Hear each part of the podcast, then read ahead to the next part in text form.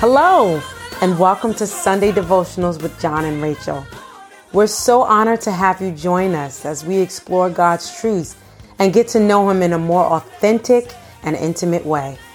As we go through life, many of us have questions, concerns, and issues that may hinder us from fully embracing who God is and who He's called us to be. These devotionals are designed to help us navigate life and all that comes with it, learning and growing in God. So pull up a chair and grab a cup of coffee, or in my case, tea, and join us as we fellowship. Lord, we thank you and we praise you for this day. We thank you for your mercy. We thank you for your love. We thank you for your compassion that fails not. That we are here again because you have blessed us and allowed us to be here. So we, we give this time to you, this devotional time to you. Once again, we pray that you would bless every single listener, every single person that has joined us today. We pray that you would speak to them, that you would reveal yourself to them in a brand new way. And show us today in a fresh way just how good you are. Give us a revelation of your goodness and your love towards us. And this is our prayer today. In Jesus' name, amen. So this week we want to move on to goodness. And we kind of left you with a cliffhanger last time with some questions that uh, we will address here about some comments that Jesus made um, when he was uh, called good. So I wanted to just first just premise it with like you know, most people have a definition of what good is. And the thing that I hear people say is, I'm a good person.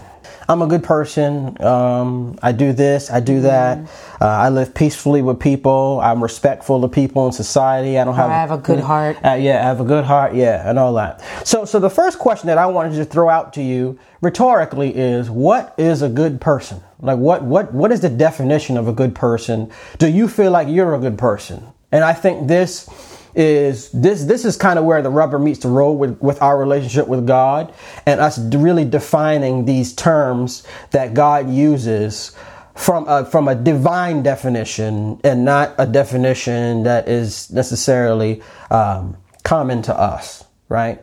So goodness is often doing nice deeds, philanthropy, um, and it's almost on the same line of kindness in that you're considerate, you're caring. There's just a um, a goodness about you, just a person that is just upstanding, right upright, thing. and does the right thing. Right. Now, the problem that that creates is everybody has their own definition of what right is, right. and everybody has their own definition of goodness right? So what you may think is the ultimate good, I may think is not that great. So first thing we have to do is we have to understand God's definition of goodness. We have to understand what God means when he's saying goodness. Uh, or good, or that God is good. We this is very popular. If I said it and we were in a live setting, God is good, all, all the, the time. time. and all the time god, god is, good. is, good. right so i mean the, the, god is good is a very common generic uh, generic it's, it's just in our language it's in our vernacular now you don't even have to follow god to be to know what that cliche says what god is good means but if we were to define goodness from a biblical point of view goodness is basically defined as his uprightness uprightness of heart and life righteousness, and truth. Okay, so goodness is looked it looked at more so from God's point of view as a moral righteousness, as a moral uprightness. Okay, it comes from a moral standard. It's a moral standard of righteousness, not only in your deeds, but in your heart and in your life. So that means your heart has uh, has holy morals, and your deeds follow Okay. And your life as a result follows. So when God says goodness, this is not like momentary goodness. This is not like, okay, I had a good day. This is a lifestyle of goodness. This is good at the core. Mm. This is righteousness at the core. This means that there is never any evil involved in this. The Bible tells us that the Lord, this is Exodus 34 and 6, the Lord, the Lord God, merciful and gracious, long suffering, and abounding in goodness and truth. God is abounding in goodness and truth. Psalms 92:15 says, "They will declare, the Lord is just, he's my rock. There is no evil in him." Hmm. Okay? So goodness is the absence of evil. Hmm. Let's think about that, right? Now, when God's goodness is the absence of evil. So when God says he is good, that means there is no evil, even in um, motives, even in the desire for a certain end result. There is no evil in it. So let's think about it like, like for us, right? I think I said this last week. You get a car, you get a car, you get a car, and you get a car. And I get a tax write off. yeah, I'm going to give $10 million to charity because it's the good thing to do. Because I'm a good person, Right. but I'm really not trying to pay all them taxes. You see what I'm saying? And not to say that that's bad, right? But it can become goodness on earth, and goodness from our perspective can become um, self serving. Our goodness can become yeah, a well, means of- selfish, and, Selfish. and it's it's muddled with, like you said before, the standard. It's subjective to who is setting that standard, and with that comes, like you said, the motives, the Mm-hmm. desires, ambitions Mm-hmm. that are not from God. Like you said, self-serving, think, selfish. Yeah. If we really think about the purity of God and the holiness of God, and that at, at God's very core, He is good, that means everything that He does is also good, even if it doesn't feel good. Right? And this is why in these times it is so important for us to um, almost reprogram ourselves from what we used to know about God and really allow God to reveal Himself to us in a real, genuine way with all these distractions going on in the world. Like allow God, make room in your spirit and allow God to really show you who He is through all of these fruit. The Bible says in Psalms 14, 1 through 3, the fool says in his heart, There is no God. They are corrupt, their deeds are vile, there is no one who does good. The Lord looks down from heaven and on mankind to see if there are any who understand, any who seek God. All have turned away, all have become corrupt. There is no one who does good, not even one. Now, I asked us to start this out how many of us would say that we are good people? Now, we can be good to each other. Like, I can think you're a good person, but in God's eyes, my opinion of your goodness doesn't mean as much as God's opinion of everybody's goodness. Because I can't see your heart, neither can you see mine. So I can just be a really nice guy um, that my strategy is to create a personality that everybody would like because mm-hmm. I need a certain amount of clout or I, see, I need certain relationships or I need certain, I mean, it's politics. I need certain things to make myself look a certain way. So I have to create this thing, but inside my heart can be black as night. You wouldn't know that. Other people wouldn't know that, but God knows that. Yes. So this is why God says, ain't nobody good. And he, it also says in the Bible that, that the heart is deceitfully wicked. Deceitful. So it will deceive you into thinking that you have a good heart. And this is not a bashing session, Right. Because uh, It this turns is around. it's just to show that we Set the are all yeah. Mm-hmm. in the same boat and to set the precedent that we we all need God. Period. Like Mm-hmm. because in and like aside from Him, there is no goodness, there is no uh, righteousness, there is no love, there's nothing uh, pure Mm-hmm. without God. So. I mean, but yeah, it, it the heart is deceitfully wicked. Who can know it but God? Yeah. And he makes that very clear. I just think about even the nice things that I that I've done or tried to do. Um, you know, it- even in my own attempts to to try to be good or try to be nice, if I really looked at it, I have to question, well, why did you really do that? And if I really did it with no evil in my heart, why am I mad they didn't thank me? And think about that. Like, how many times do we get, I did this for them and they didn't even, Because hum, humanly, we, we, we, we attach strings. We are looking for a reward. That's how it is. You know, I give you something, you scratch my back, I scratch yours. Or if you can't scratch my back back, I'll find a way for you to have scratched my back because you are a tool that I'm using to get to where I need to go. And this is, this is the motive and the heart of men. And as long as we are deceiving ourselves, that that's not the truth, we're never going to understand the reality of the depth of God's goodness. And this is the goodness and the purity that God wants to work through us to the world. God's standard of goodness is so high, right? And it is so pure and so above us that it came up in a conversation that Jesus was having with a rich man. And it was so potent and so uh, important that three of the Gospels almost list this experience verbatim. Okay? This is in Matthew, Mark, and Luke, almost word for word. The reason why I chose the Mark version was because I want us to see something in one of the verses that I, I believe points to one of the characteristics of why God is so good and what makes God good. Mark 10, and we'll start at 17 and we'll go ahead and read down to 27. Jesus started to leave, but a man ran to him and bowed down on his knees before him. The man asked, Good teacher, what must I do to get the life that never ends?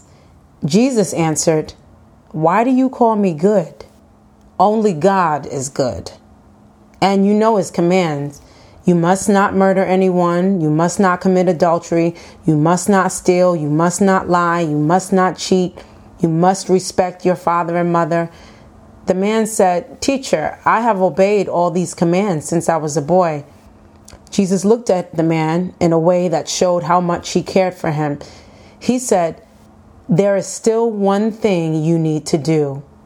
Go and sell everything you have, give the money to those who are poor, and you will have riches in heaven. Then come and follow me. The man was upset when Jesus told him to give away his money.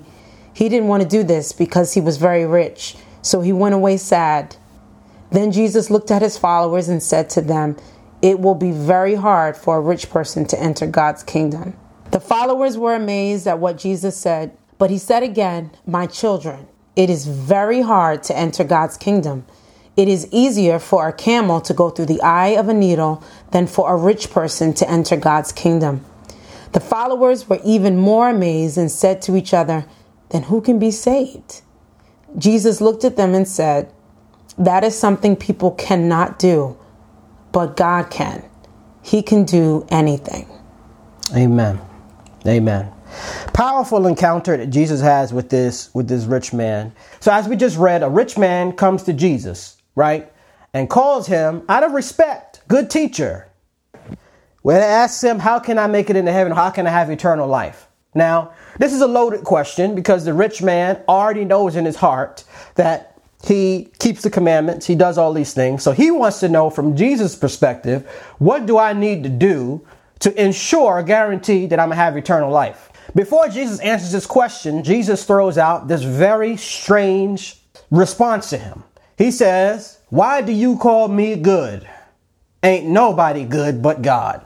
And to be honest with you, I wrestled with that for, for quite some time um, because we believe that Jesus is God right? We believe that he's God in the flesh. And if God is good and Jesus is God in the flesh, then he must be good. So what is he talking about? Like, what, what does this mean that nobody's good but God? Why do you call me good?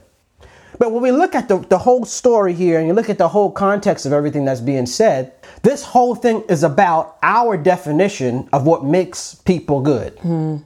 Right? So this is a rich man, but he's not a rich, selfish man in a sense because he has followed the Ten Commandments. He has done some things. And I'm sure that there was a level of charity that he had done, but it was a level of charity to the limit of his own goodness. And it's, it's crazy that what we do, right? We set our own definition of goodness and judge ourselves by our own standard of what we think is good. So, like I said before, you get a car, you get a car, you get a car. I'm not going to give everything away because that's too good.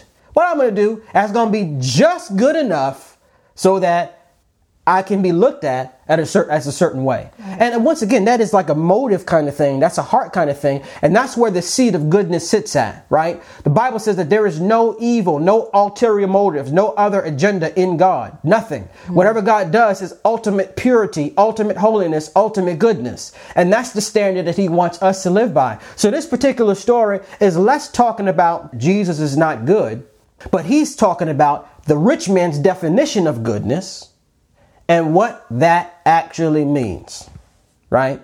So you've done all these things. You've kept all the commandments. Yeah, I've done them since I was a kid. I've gone to church. I've done this. I've done that. I'm nice to people. I'm respectful to people. Okay. The crazy thing about this whole thing, the reason why I wanted to choose this particular version and the other one was Jesus, before he responds again, the Bible says in the 21st verse, after the rich man says, Teacher, I have obeyed all these commands since I was a boy. I've been really living and serving and, and keeping these laws and living this life and living this religious life. I've been doing this since I was a kid. Jesus looked at the man in a way that showed how much he cared for him and said, Now, that, that particular um, phrase is not in, in the other accounts. Okay. The reason why I wanted to bring that out is because I believe it's very important that we're able to see how God is responding to us.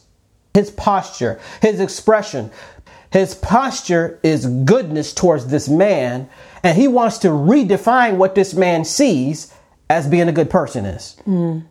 So Jesus tells him something that he knows he would not be able to do because the rich man's confidence was in his riches and not in God. See, this was a checklist scenario, right? This rich man, like many of us, mm-hmm. have a checklist. I did this, I did that, I went to church, I gave my money, I did this, I was nice, I was kind, I visited the sick, I did this and this and this and this and that. And pretty soon it's very easy to get pharisaical and you're doing the right things, right. but your heart is not in it. Right? So then, then if your heart is not in what you're doing, then evil has an opportunity to come in, and now your motivations won't be pure because they'd be self-serving. So Jesus asks him, All right, there's still one thing that I, that I want to challenge you to do. I want you to give everything that you have away to the poor, and not just give it away to the poor. After you give it to them, I want you to follow me. So I'm not going to leave you empty handed. I want you to give away what you got and come, come follow me so I can really show you what goodness is. Now, the amazing thing about this, and if you read down in, in further down in this, is this chapter, um, the disciples ask a very powerful question, right? They ask, who can be saved then? Because if God's standard is so good, and this rich man, like who and who, who would really, if you have amassed all this wealth, and the Lord says, give it all away to the poor and come follow me with no, no guarantee of any housing, no guarantee. You don't, you're going to just come wherever I'm going. Just come with me. Like, that is a very difficult thing to do, which is why the Lord says it's very difficult for those who put their confidence in money, confidence in things, confidence in people, confidence in other resources to make it into the kingdom of God. Mm. It's easier for a camel to go through an eye of a needle. That was the, the, one of the walls in Jerusalem. The camel had to bend down and go through there with all the baggage. It's not just, it's not like literally a camel going through, um, you know, a, a needle for sewing. That's not what that means. But it's easier, but it just means that it's easier for that difficult thing to happen than for someone who puts their confidence in the wrong things to have enough faith to trust that they'll make it into eternity by relinquishing all those other things. So the disciples got discouraged for a moment. They're like, well, if I was in his shoes, I probably would have the same response. So who can be saved then? And then Jesus says, what's impossible with man is possible with God. That scripture is often taken out of context, right? Jesus is saying, it is impossible for man to save themselves because man trusts in the resources that they believe will help them live. What I'm asking is impossible with man. Man cannot be saved on their own, but it's the goodness of God that creates an opportunity to make what is impossible possible. And this is where the crux of this whole thing goes. Jesus uses this example to show us that what we think is good is not necessarily good to God. So, in this context, Jesus is saying, Don't call me good based on your definition of good. Don't call me good because you kept the commandments or like you see a commonality with me because you believe I kept the commandments too. Because it's not even about the commandments. It's about come follow me. And if you can follow me, that makes you good. And I think I think that that that both complicates it for us and it also simplifies it for us at the same time, right? So there is this relationship that we have between being good and doing good deeds and, and, and, and being upstanding and righteous as best as we can as far as our responsibility to God or our responsibility to each other in the world. But then also understanding that our goodness has a limit and it's limited to our humanity. It's limited to our own experience. It's limited to our own definition of what it means to be good. Mm-hmm. For some of us, payback is good. Oh, that Mm-hmm. They just got what they deserve. what goes around comes around. Karma. that's what it is. You sow what you reap. To, to some of us, that standard is good. But to God's standard, goodness is a whole different thing. So God's goodness means that at the heart of God is righteousness and justice. His actions prove his goodness. Whatever God does, his intentions are good. That means the outcome that God wants in the end for everything that He's allowed us to go through is a good outcome. God wants the best for you. And I, that, that's very hard to conceive, very hard to believe, very hard to wrap our heads around. God wants the best for me. Mm. Even though I'm going through this crazy, seemingly unfair situation situations that you didn't ask for, situations that you tried to prepare against, things that happened in your life that you were just an innocent victim of. God is good. It's crazy. Amen. Sovereignly good. And his motives make him good.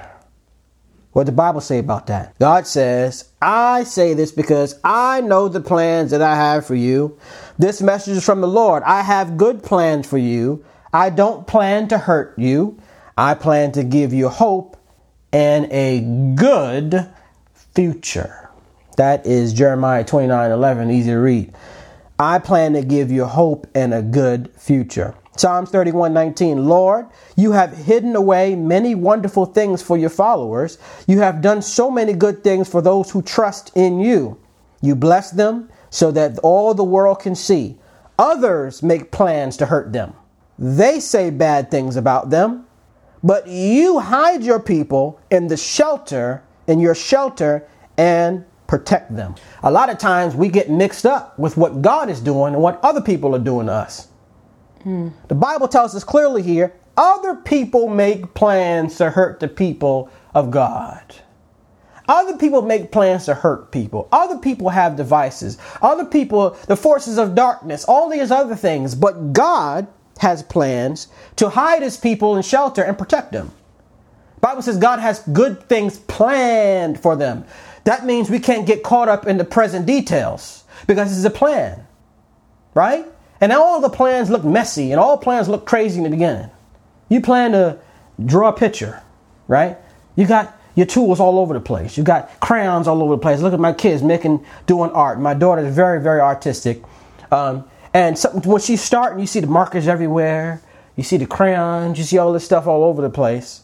But it's not until the, the product is finished and her translating what she has already planned to draw on her mind same thing with you, babe. When you're cooking or when you're designing or doing whatever you're doing, it doesn't look beautiful in the beginning.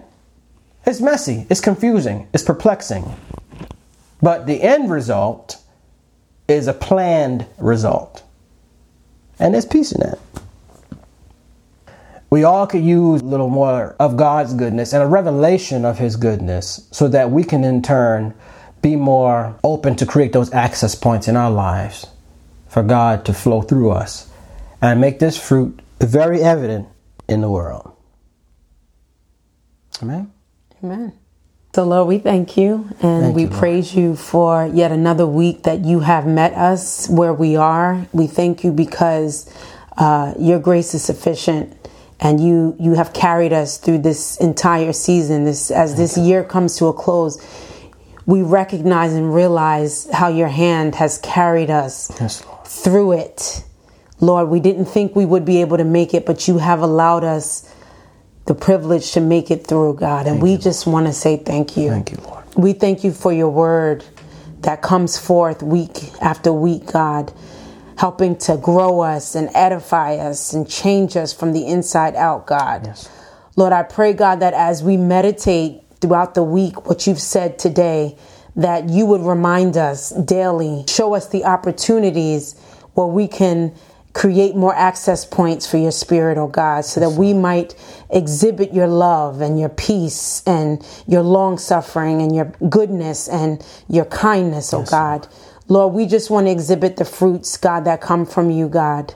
Lord, I pray for each and every listener. I pray, God, that anybody under the sound of my voice that does not know you, Yes. that has not made that definitive decision to give their life over and surrender their will and their life to you, God, I pray, God, that your spirit would come to convict, Yes, not to condemn, Yes. but to convict Yes, Lord. With loving kindness you've drawn. So I pray, God, that your love and your kindness would draw Yes. those souls to repentance, oh God.